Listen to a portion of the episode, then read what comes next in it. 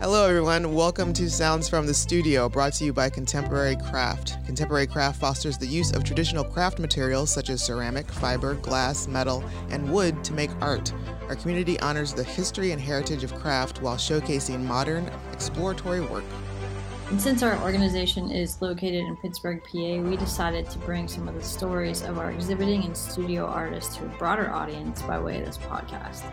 I'm Rachel, the Executive Director at Contemporary Craft. And I'm Camila, a podcaster and art enthusiast. We are your hosts for this journey, and there are many ways to keep up with us. You can go to the Facebook page and like it, Contemporary Craft, on Twitter at SCCPGH, Instagram at SCCPGH, or just go to contemporarycraft.org. You can find us wherever you get your podcasts. We just ask that you please follow, rate, and review, and also share, share, share alike.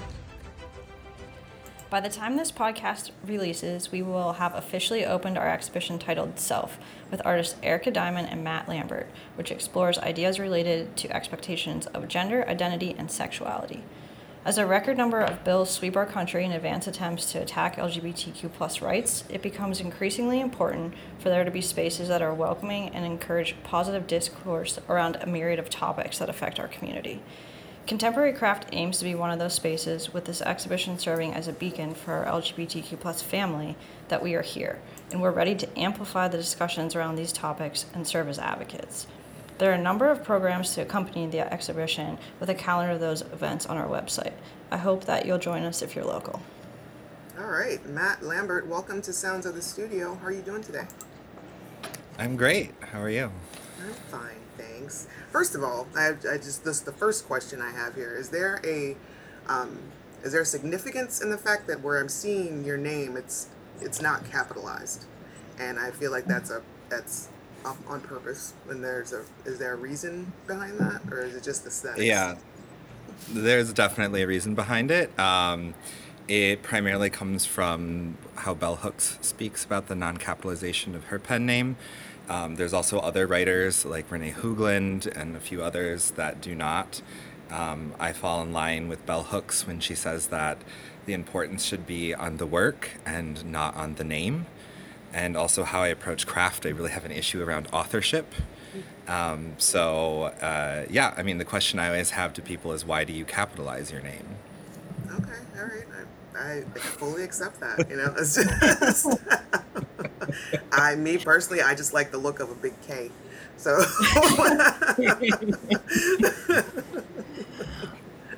So Matt, I'm not even sure where to start today. Uh, you know, I've been incredibly honored to have the chance to work with you over what I think has been almost a year now, and I have been just like a kid running at the ice cream truck. It's been a total dream come true to to compose this exhibition with you. Um, so I guess maybe a good place to start is why I reached out to you and there's the obvious that like your work is incredibly provocative and sophisticated in all the best ways uh, and it attack it tackles like gender and sexuality and heavily rooted in craft but also it does that in many unexpected and abstract ways. And your bio, of course, says that you're non-binary, multidisciplinary artist focused on equity inclusion. So all of those things just like completely enthrall and resonate with me. Um, and we've talked a little bit about this uh, one-on-one, but maybe for the sake of our listeners, if we can start with what drives your work in so far as the exploration of gender. Um, ooh, to point that out. I think a lot of my work, I've had to come to admit, is really based around personal narrative. I also find it really difficult to not have self, especially coming through craft. Um, so it's also a way for me to grapple with gender constructions. I work a lot with historical archives, um, especially moving to Sweden, where there is a royal family, and really looking at um, specific archives that cover kind of everything masculine um, in the Royal Armory, which is primarily where I work um, with archives, and really trying to grapple with the position of my identity versus that, and also really seeing how identities have been constructed through war and through violence and um, and that summons you know conversations around reparations and decolonization and all these kinds of complex things. And I just think that craft is the ideal place to really start to grapple with those things. So, yeah, it's it's a leaky ship, so that's why there's a lot. But yeah, gender is is just there because of my own body, my own autonomy. Okay, and you you said craft is a a great place to to explore that. Can you deconstruct why? Why is it craft? Yeah, absolutely. So um, I'm doing my PhD in philosophy and artistic practice um, at Konstfack uh, in Stockholm, Sweden, and I'm really approaching craft as something that we mostly learn through material or repetitive action uh, in process, but you could probably learn in other ways if you wanted. Many people do. Um, but it's really a way to see things in the world. It's a way to see land. It's a way to see labor, exploitation of labor, economy, waste. Um, it's really just a way to look at the world and understand that we are jumping into the cycle of things. We participate in that cycle and then we kind of step away, and all of these processes continue whether we're in them or not. And so I believe that as craftspeople, I have a big problem with the term mastery. Julietta Singh wrote a book Unthinking Mastery.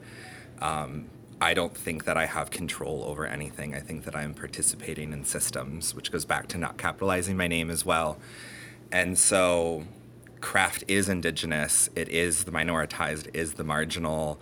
It is something that we have to do for survival. Um, it existed, it wasn't a word in many cultures until industrialization happened. It's um, I remember when I did the MA in critical craft at Warren Wilson, we went to the on, on, skip that uh, the indigenous village with Cherokee, uh, and we were asking about the term craft, and one of the women was like, "We don't have a word for that. It's just what we do," mm. and so craft is responsible for building the cornerstones of our society.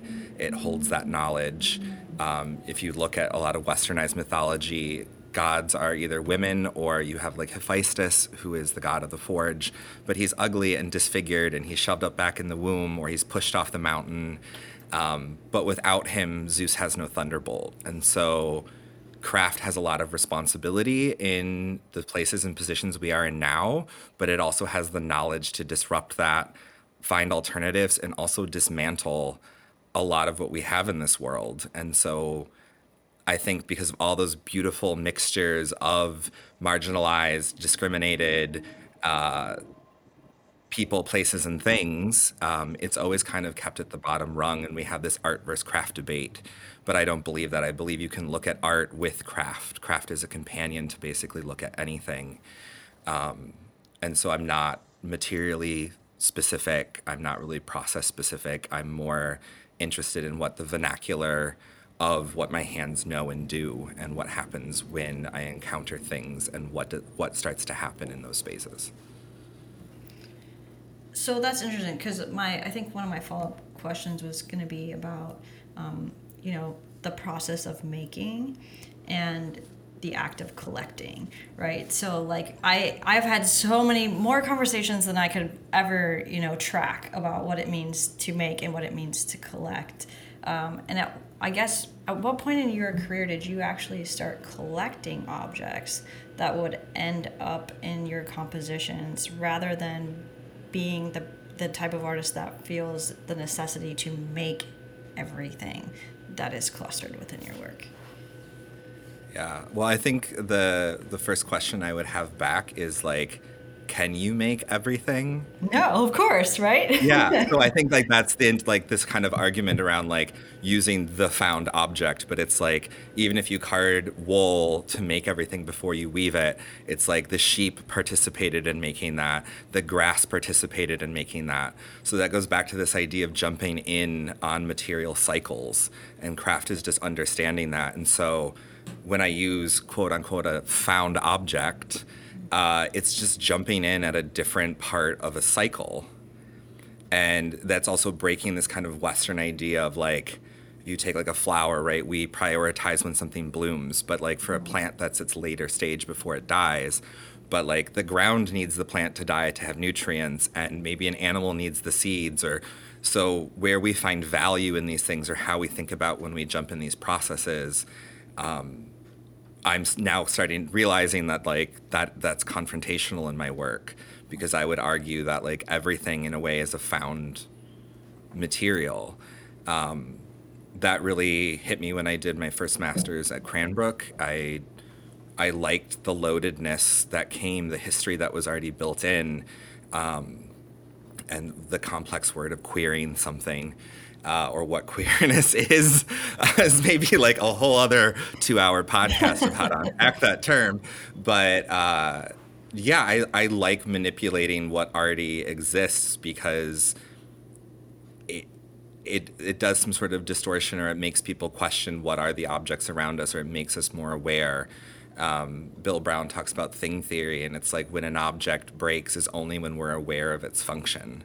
So mm. once it becomes a thing again, like our utility has left it. So uh, we're more we're aware of it now, and so what do you do with that?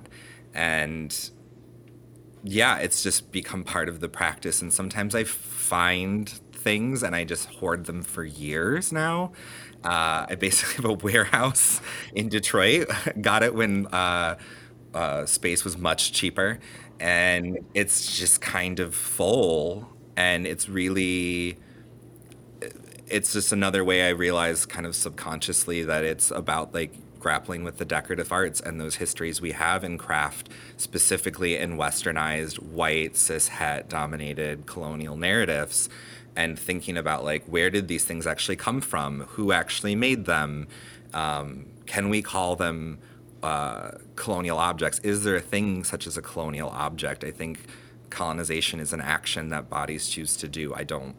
How can we put the burden on objects? Um, and so that manipulation of objects is also kind of claiming that by saying, like, it is not the object's fault that it participated in these systems. We have just chosen to use or form materials into these forms, but we also have the knowledge to break those forms as well. Yeah, so I mean, that all of that, yes, and um, it I think something has really struck me, uh, you know, personally, even more over the last like week. You know, getting to know you, the way you're working, your process, the objects, and it's really causing me to like be curious about the the ideology behind making and the concept of what is precious. And so we've joked a little bit about like the way you handle things versus the way our team is like very gingerly like approaching them and and concerned about how we handle them. And i guess you know as you've kind of said these objects the ones that you've collected have in many instances survived centuries of handling. Uh, and then there's this notion that once something becomes art it becomes precious. And so i'm just curious is that part of the process for you like the intention to deconstruct what what does it mean for something to be precious? Or just in general what is preciousness to you? Yeah. Uh, well i think framing fragility to preciousness uh, sits again in that western narrative of a fear of death.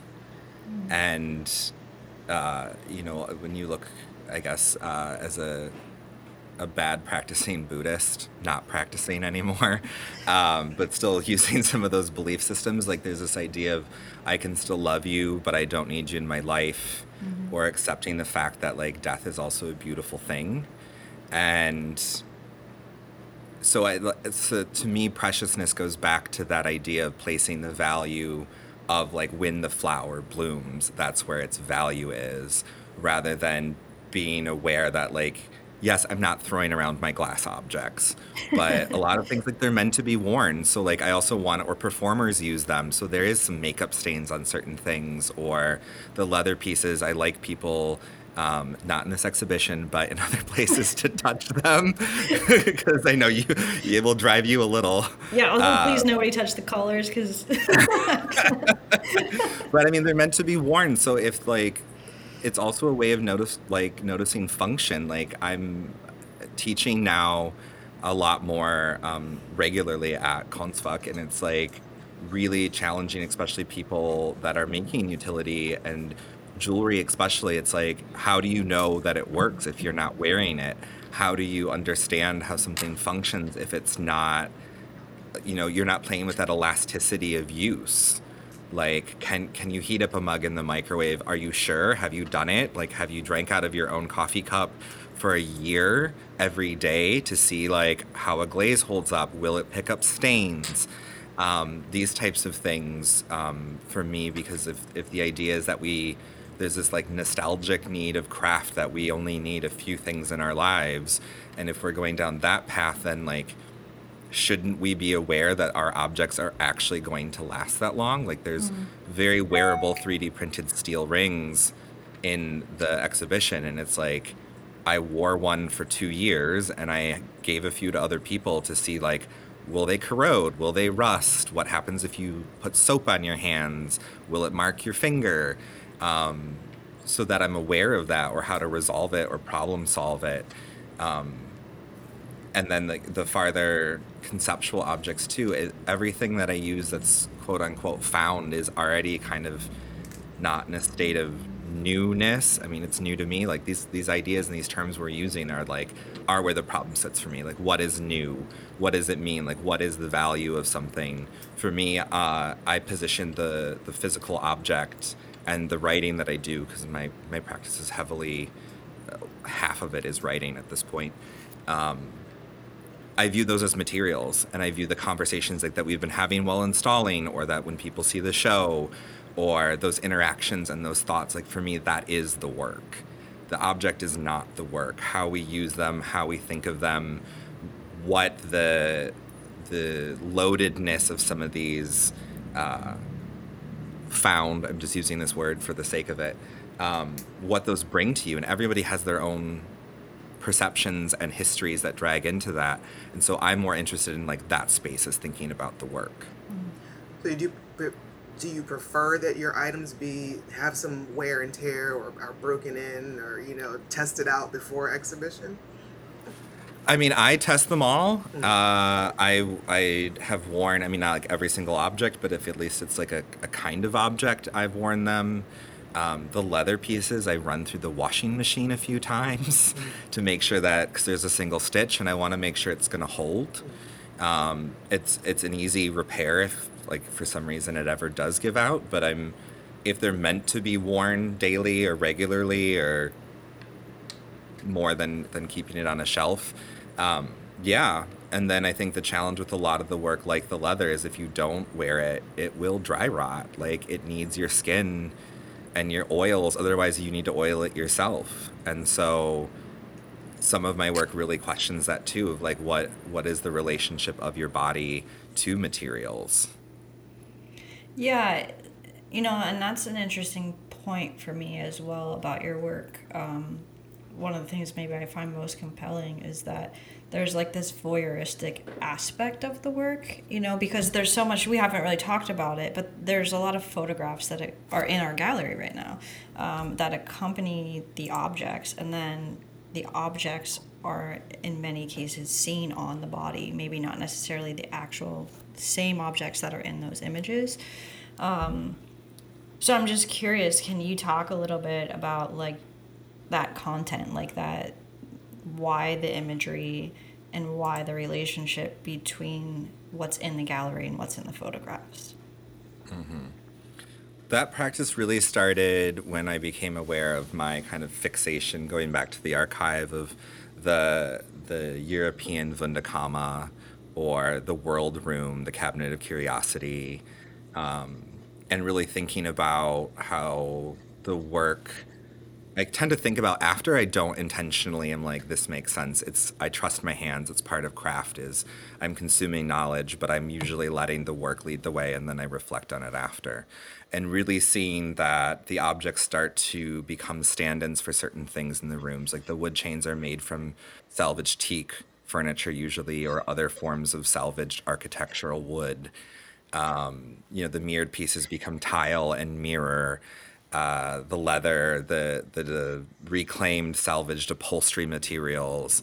And so the images just made sense as like the forms of historical portraiture that exist. So a lot of the, the shapes and forms of the the bodies in them are referencing that. Like I usually show up with a couple references.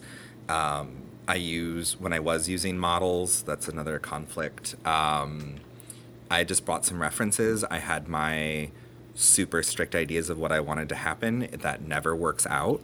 Uh, but it just turns kind of into like a little queer party. We have some snacks, we have a couple drinks put out, and people just know like they get to pick and choose, and I just like am hands off, and it just becomes kind of an, an act of play, which I also think is really interesting. Largely, actually, everybody in the images has some form of a queer identity, um, as well as a lot of intersectionalities with um, black, trans, uh, refugee, immigrant. Um, so everybody kind of has their own perspectives as well. So I'm I really release that. I work a lot collaboratively, including with photographers, and it's just a loose framework. Um, so that's really where it comes in, and and thinking about how those bodies could exist in those spaces and do and did that we've really ignored. So it's also really questioning the I am a student of historiography, not history, the multiple narratives that exist within history that are colonially dominated, colonially dominated.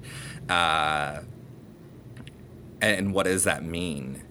And it's it's it gets into a sticky question of what is truth, which I know in this day and age, and as you said in the intro, like what what is truth or what is fact.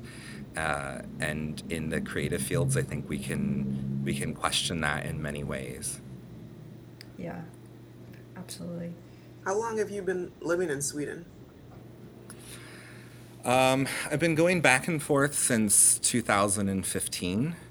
Um, and then I moved full time uh, mid pandemic Oh, God. uh, eh, on election day uh, 2020. Wow. And where are you from originally? Um, so I grew up six months split. So in the winters, I was in Detroit. And then in the summers, I lived in a protected provincial forest in Ontario, Canada called Rondeau Provincial Park. Oh, wow. Okay. And how has living in, how's your move to Sweden or your, your most of your time in Sweden influenced your work, if at all? I mean, you may have already been this this deep and retrospective. yeah. Well, I think I think living in in very very very rural and uh, very urban, especially in an eighty percent black city with Dearborn just outside, which is where my parents live now, which is or was I don't know now the highest population of Middle Easterners outside of the Middle East. Um, and then being in, the countryside with more farmhand workers and really seeing the commonalities of the performance of gender uh, has really stuck with me and had me thinking about marginalization, oppression, reparation. What do these things mean? And moving to Sweden has been really confrontational because it is a very white dominated discourse it's historically denied any participation in coloniz- colonization at all. Um, and I've been working with Máret Ánne Sara, who is a Sami artist and writer. Um, she's in no- northern Norway, and her brother is the one that uh, sued Norway for an infringement of indigenous rights as a reindeer herder. And so it's just really made me realize, or when I speak to my students, that like to have the intellectual component, but also to like remind me that I need to figure out ways to speak to my students who are encountering these ideas for the very first time. These aren't these aren't things that they often are discussing, or some of them are, but the major discourse is is not around um, equanimity. I, you know, uh, democracy for me is a reinscription of col- of colonization.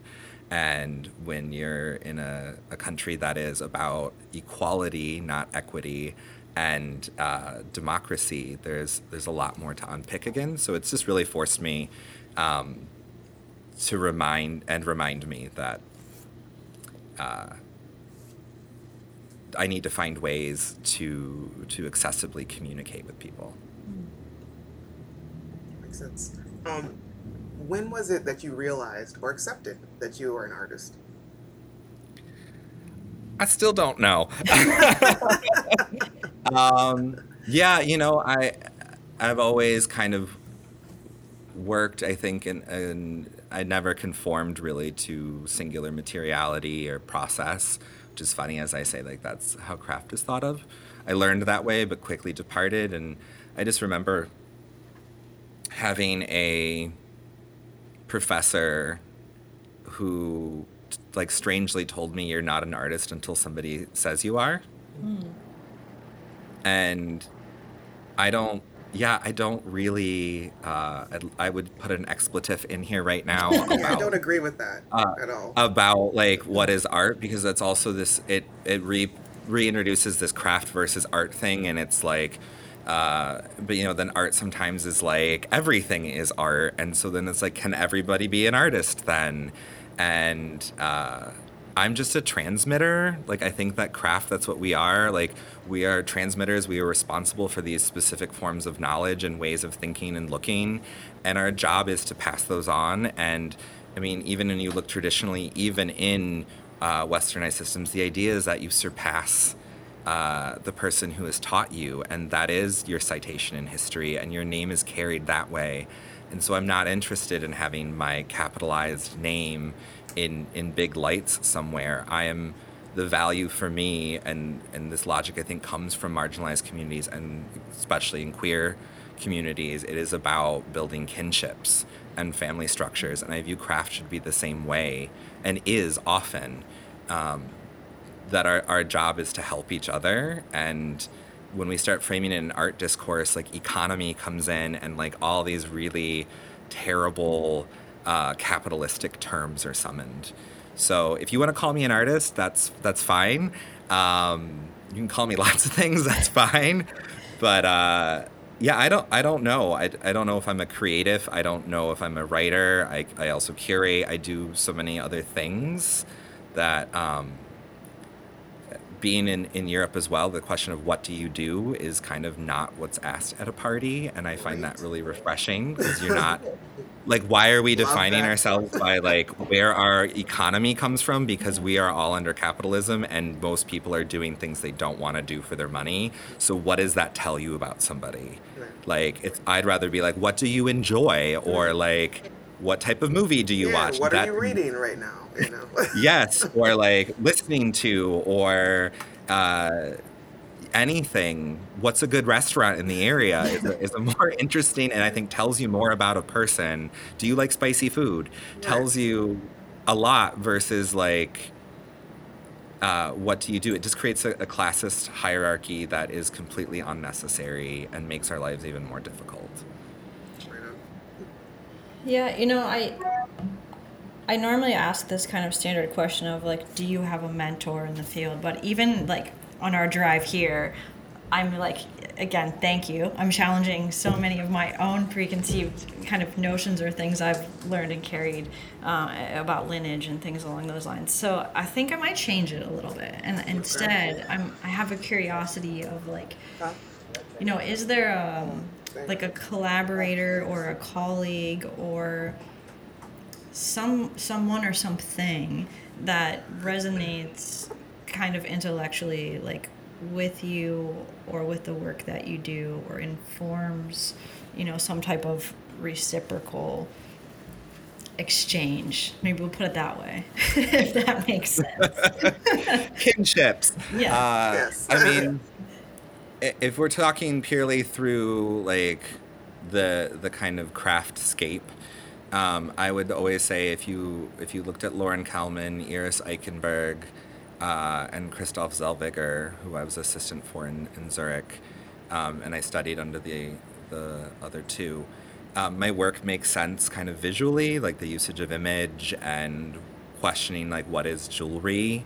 Um, Lauren and I have become good friends. We were co curatorial fellows.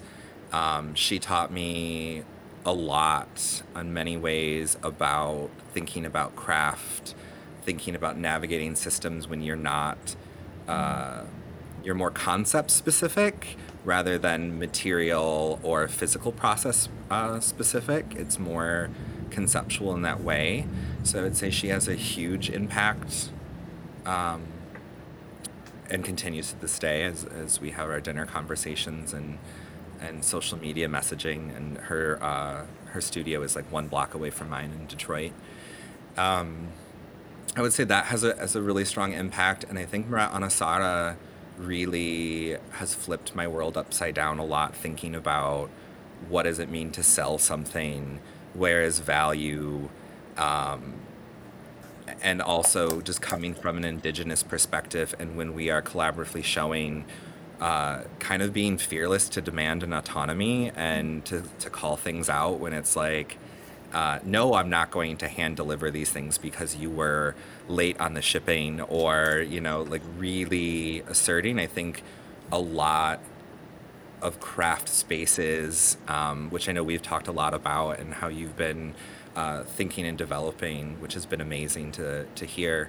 Um, they're, they're abusive. They're just straight out abusive. And because these pay to show things and these paying to ship the work or pay to ship it to a collector to hear that they don't want it and so they send it back and so you're you're out the 50 100 dollars for the insured object so you just paid to potentially have somebody buy something and we, we've normalized this system and uh, there's this fear that after you there's someone behind you who will just do it mm. um, so where's the craft union is, is the question or yeah like how do we have these collective conversations about um, care and tending mm. and and abuse. Conflict is not abuse. I mean, that's Sarah Schulman's work as a writer. There's a book, Conflict is Not Abuse. Um, it should be productive. And I think we've really shied away from hard conversations. And I think you doing this exhibition opens up some of those hard conversations. But like, we should be doing this every day. We should we should find a conflict. We should sit down and say, how are we doing? Where is there a rupture? And productively not solve it. We will not solve these things, but how do we get to points where we feel seen and cared for and heard? Um, and, and putting the ego aside, again, stepping away from this kind of egocentric, uh, generalized art model. I mean, I'm using this term art, but I'm really specifically talking about the blue chippy, art fair, the, the thing that's often criticized. There are art practices that do not do this, but when I when I'm using that word, that's what I mean.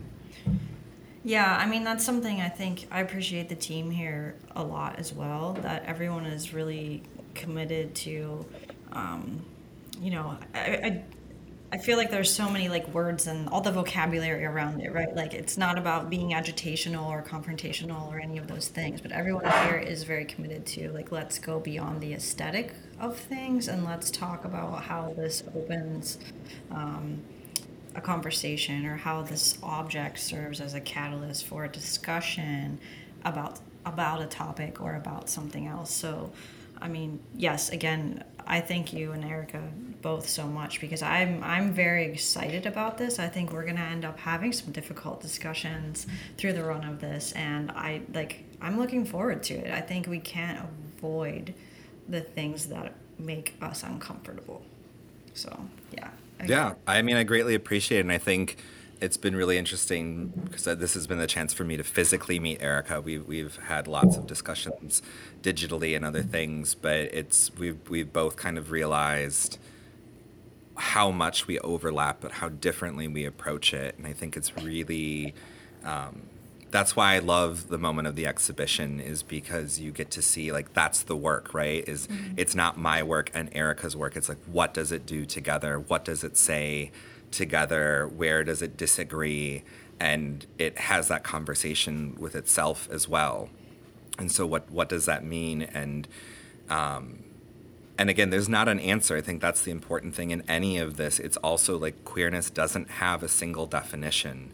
Right. Um, there are many definitions, just like transness does not have a singular definition. Non binary does not have a singular definition and there's this constant drive to say this is what it is like as mm-hmm. we're having this conversation of what is wokeness like these are all just inklings of this desire to put it in a dictionary but it's like when we really think about it what is also a dictionary doing like in some way it is giving us a shared language but in another way it is controlling the way that we think about things mm-hmm. and that's all precarity that has no answer and so like in academia like right like aave african american vernacular english or having students where english is like their third language and encouraging them to put the way that they think in their uh, first language like how they order words i want them to keep that in their writing because it's their voice it's the way they speak.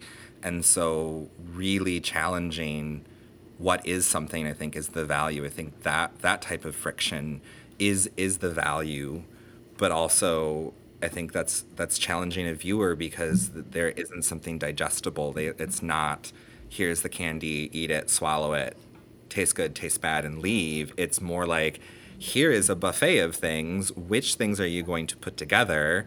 And does it taste good? And like you could come in every day and redo that, and you would never have an answer. Mm-hmm. And maybe one day you're happy and this tastes good, but like we don't want to eat ice cream every day. Most of us don't.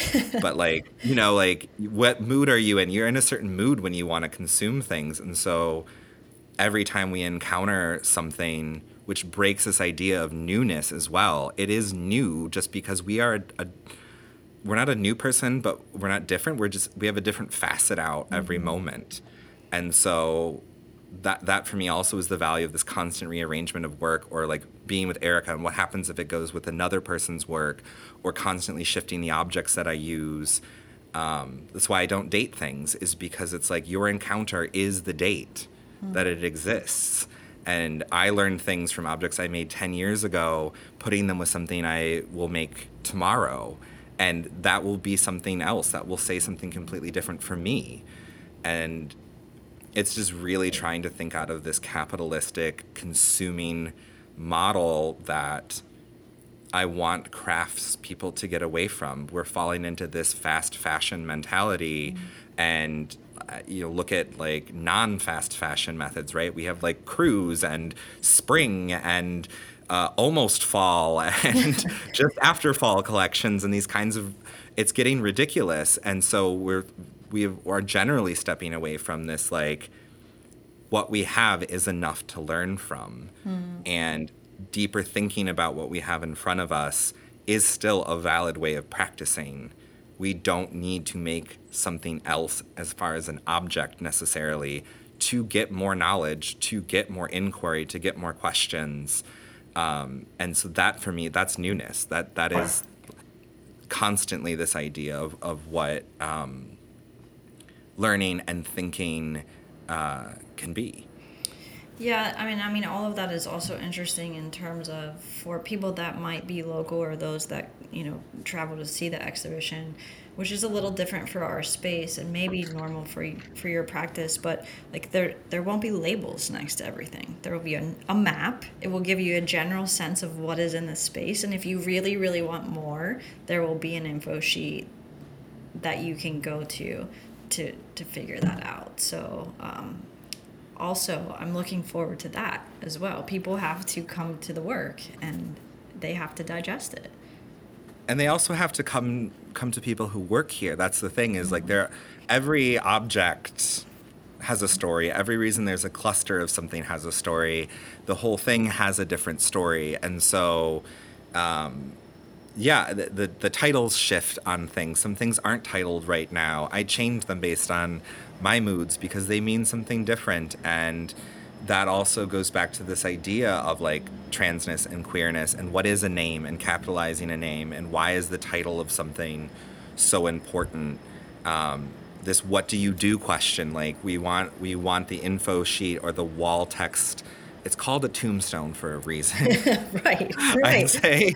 And it's like it it it cuts something off. And I want people to ask people who work here and like trail off into where are you from? And you know what are you going to eat for lunch? And like these ideas and actually engage with the space rather than treating it like a white cube in which it's so sterile and I think it, it turns off and it's like why not stay? Why not like look at what you can also purchase in like the store area, the other cases, what classes are here, what other knowledge sits here. Um, do you want to come back? Is there something going on you can jump into? The workshops, the the the small project for younger ones. Like there's so many other things rather than jumping in, taking a turn around the exhibition, and walking out the door. You can do that. That's fine. You can take the white cube model. Um, I'm not mad at it, but it's like even the map of those objects. Like I've even told you, like you can move things around and like what happens when the map isn't going to fully align. That's actually something we haven't talked about, but it's always about a possible mapping for me. My my research now really is talking about the possibility but not defining it. You know, James Baldwin talks about here be dragons, the dragons off the map, the thing that could be scary or fun, but it's just unknown. And I like I like thinking about that and not not claiming what it is. Um, you know, Edward Glissant talks about opacity and accepting the fact that we will never fully understand each other and we will never fully understand our objects. And accepting a form of opacity to me is a beautiful thing. It's just, it's like how we say take people as they are. It's like take things as they are. And you can love somebody or something and you don't have to have it in your life. You can appreciate something. I love when people hate my work.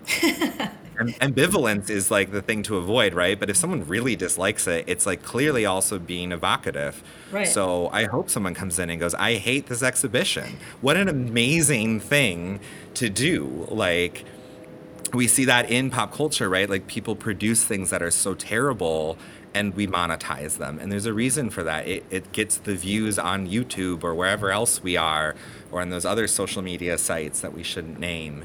Um, and, it, it still creates a currency and that's being capitalized even and we should exploit that as well like this is already a way that we understand the world and so why not use it mm. to create productive discourse absolutely um, i i don't know if i share i i i mean sure i hope somebody finds something that they don't like to talk about. But I hope they don't hate it all. Uh, it seems hard that you could hate it all, but I guess we're gonna well, I, out. It, it, it, would be hard, but I think the like the amazing like what an opportunity though to be like why. Yeah. Yeah. And the idea probably is they don't hate it. It's because that quick read maybe they don't attach to, and so what an opportunity also to like be with that person and like pick things apart and I would bet they would find something. It's just like when someone is like, I hate this food. It's like, have you had it cooked every way? Have you had every seasoning on it? Like, I get if you're allergic to it, that's one thing, but we can't be allergic to work. Right. And I mean, also, of course, like the content, it goes back to that other thing for me, too, that at times I think that when somebody has that visceral or negative reaction, it's of course like instigating something within themselves that they're uncomfortable about, which then that dialogue helps them to come to a new place, whether they're happy about it or not. Um, you know, it confronts the viewer. Um, so right, and so the work the work continues on their drive home, or walk right. home, or at dinner, or six months from now and it clicks in their head or they're having a conversation with somebody and it's like oh yeah i encountered that already here. And it, it, it adds to their knowledge or a discourse. Um, and and so that's what i mean when i talk about what is the work. Like that for me is the work. Like the objects and the the writing and even sometimes the conversations or being told isn't necessarily a conversation. Um, that that's just the material that gives somebody a way to do the work themselves. It's it's adding an extra step, but I think that's the beauty of it is it's it's releasing it. It's not being a master of something. It is not controlling something. It is passing it on. It is being a conduit and saying, here is this assemblage of things and you read it yeah, absolutely. I want to first and foremost thank you. Um, one for talking with us today and also trusting me uh, as a colleague in this work with you. And secondly, I think, you know, as I said, presenting me with challenges that are now likely going to take the rest of my lifetime to answer, if ever. Um, so thank you for that, Matt. And then uh, the question well, coming. I, okay. I have to thank you before you you ask the question. Uh, also, because I think it is it is a challenging proposition. Because I, I, think we should divulge that like I didn't send you an object list. Mm-hmm. I didn't uh, really clarify. It was a maybe it will be this or it will look something like that. And I think that that is also something we should start thinking about because I viewed this exhibition as, again, I am releasing the authorship, like you being in the space, everyone that works here, like what looks good together, what makes sense, what is like, oof, what's going on here. Um, so I don't, I don't own this exhibition either. It, it like the space is hosting it and tending it and caretaking for it. Um, and I have just been a contributor to this. And I, I, really would like to challenge people who maybe are listening that have those opportunities or positions of power to realize that, like, if you invite an artist or somebody, um, you know, are, why are you inviting them? If you really like or are interested in engaging with their work, there should be some trust there mm-hmm. to that they're going to show up like that if you have a mutual respect and a relationship between uh, an institution or a position of power with somebody and you're inviting them in uh, this goes beyond work right this is like when we talk about bringing in um, marginalized people uh, to do things it's not when you just control everything they do uh, it's superficial it's a white savior complex and so when you bring someone in and let them do what they need to do uh, to put themselves in it and then find the common ground. Like my exhibitions, I want them to work with the space. It is customized, and we have stepped so far away from that. And it's like, why don't you want a customized exhibition? Like.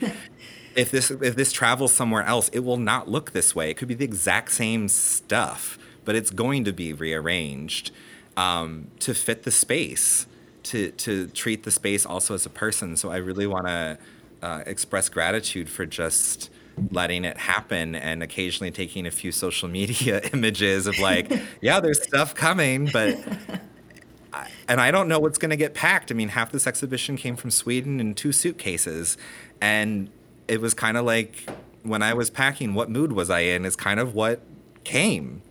And I brought more than what was needed. And it's just I think we all should be bringing more than what's needed and leaving some things behind and taking other things with us. Yeah, I mean, that's incredibly poetic and absolutely true. Thank you.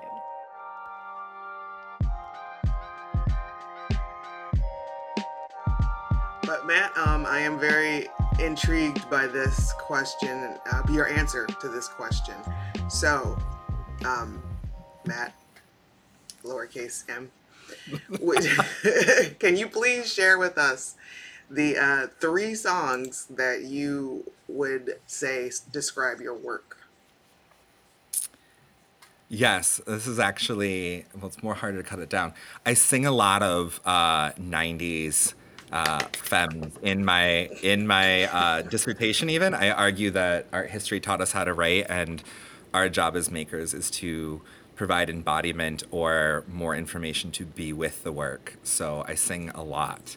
Um, That's wonderful. So I definitely argue this. Um, so this is going, this is like a little bit hard because I have like four that really come to mind. Okay, so you get good. You give us four because I am like seriously like so into this right now. Um, what your answer is going to be. uh, first of all, you said you, you sing a lot of 90s, and um, are you Gen X or?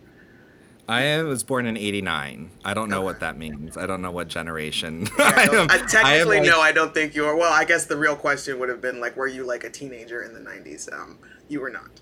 Uh, I so was not. So it's just you know I'm just you know goes to show that the '90s yes still has one of the better decades of music. I'm just putting that out there. It, it definitely does. Um, so if I get four songs, yes. um, we're gonna go with the femme queer band Muna uh, song "I Know a Place." Uh, I've titled quite a few exhibitions about it. It's uh, about a someone who is noticing that somebody else is hurt. And so they say that they know a place where um, they can go, where everyone's going to lay down their weapons. Uh, so I've titled many exhibitions off of that. Um, second song is going to be Cruisin', which is originally a Smokey Robinson, but then there's that weird duet in I don't know the name of the movie that Gwyneth Paltrow sings it. I love it when we're cruising together, but specifically the D'Angelo version. Right on. Okay, gotcha. Very Okay. specifically the D'Angelo version. Um, my method I work with is around cruising and this idea. That's why there's no tags on exhibitions. It's about um, desire and stopping and starting where you want and not being told where to go. And uh, black feminist theory around this idea of wandering and the need that marginalized people should be playing um, because academia was built by white men playing. And so, why can't we play and go on desire and love um, to figure out the ways we want to work and exist and live? And that's how I think we'll rethink these structures we've been talking about. Um, third one is, of course, going to be Alanis Morissette. Obviously. uh, and uh, Jagged Little Pill, the whole album. oh my god. Um, just but just uh, throw that in there as like one well, one yeah. track in itself. uh, but I will go with uh, one hand in my pocket. Ah, I will I will sit with that. Um, if you listen to them while you look at the work, it might make help make some sense if you can't if you can't hold on. Um, and then the fourth one is specifically the music video version off the Medulla albums. Bjork, who is it? Uh, carry my uh, joy on the left, carry my pain on the right nice. um, which is done with the Icelandic bell choir. And That is a I've really been thinking about art history and this idea that, you know, what sits on the left, creation and destruction on the right, and our hands, and what does that mean um, to be responsible as craftspeople for, for joy and also destruction culturally, and how those can exist. And really, in a way, I almost think she's, she's singing to craft. Uh, I have music lists to my genders. I have music lists to all sorts of things. It's it's part of my research too. Of like, what does it mean to have playlists for different facets of ourselves? So Yo, those are the, you those are the like, four you No, have like my play. the the amount of playlists that I have. kind of sickening. it's over the top. Uh, but yeah, like all right, that is a great list. Thank you so much for sharing with us. Um, how long are you going? You yourself going to be here in Pittsburgh? I am going to stay until Tuesday. Unfortunately, there's this very strange rule about how many days you can be out of the country if you want residency. Oh wow. Um, hoping to come back, maybe talking to Rachel about maybe wreaking some further havoc. Right on. Uh, I have some really good friends here and, and things from, from childhood, but a good friend that I did the MA in, in critical craft with is going to come for the opening. And of course, Erica, who knows the area, and we're going to dive into the city and I'm going to eat all the spicy food I can. uh, Sweden's not known for that. And uh, all the junk food that I possibly can to that isn't available.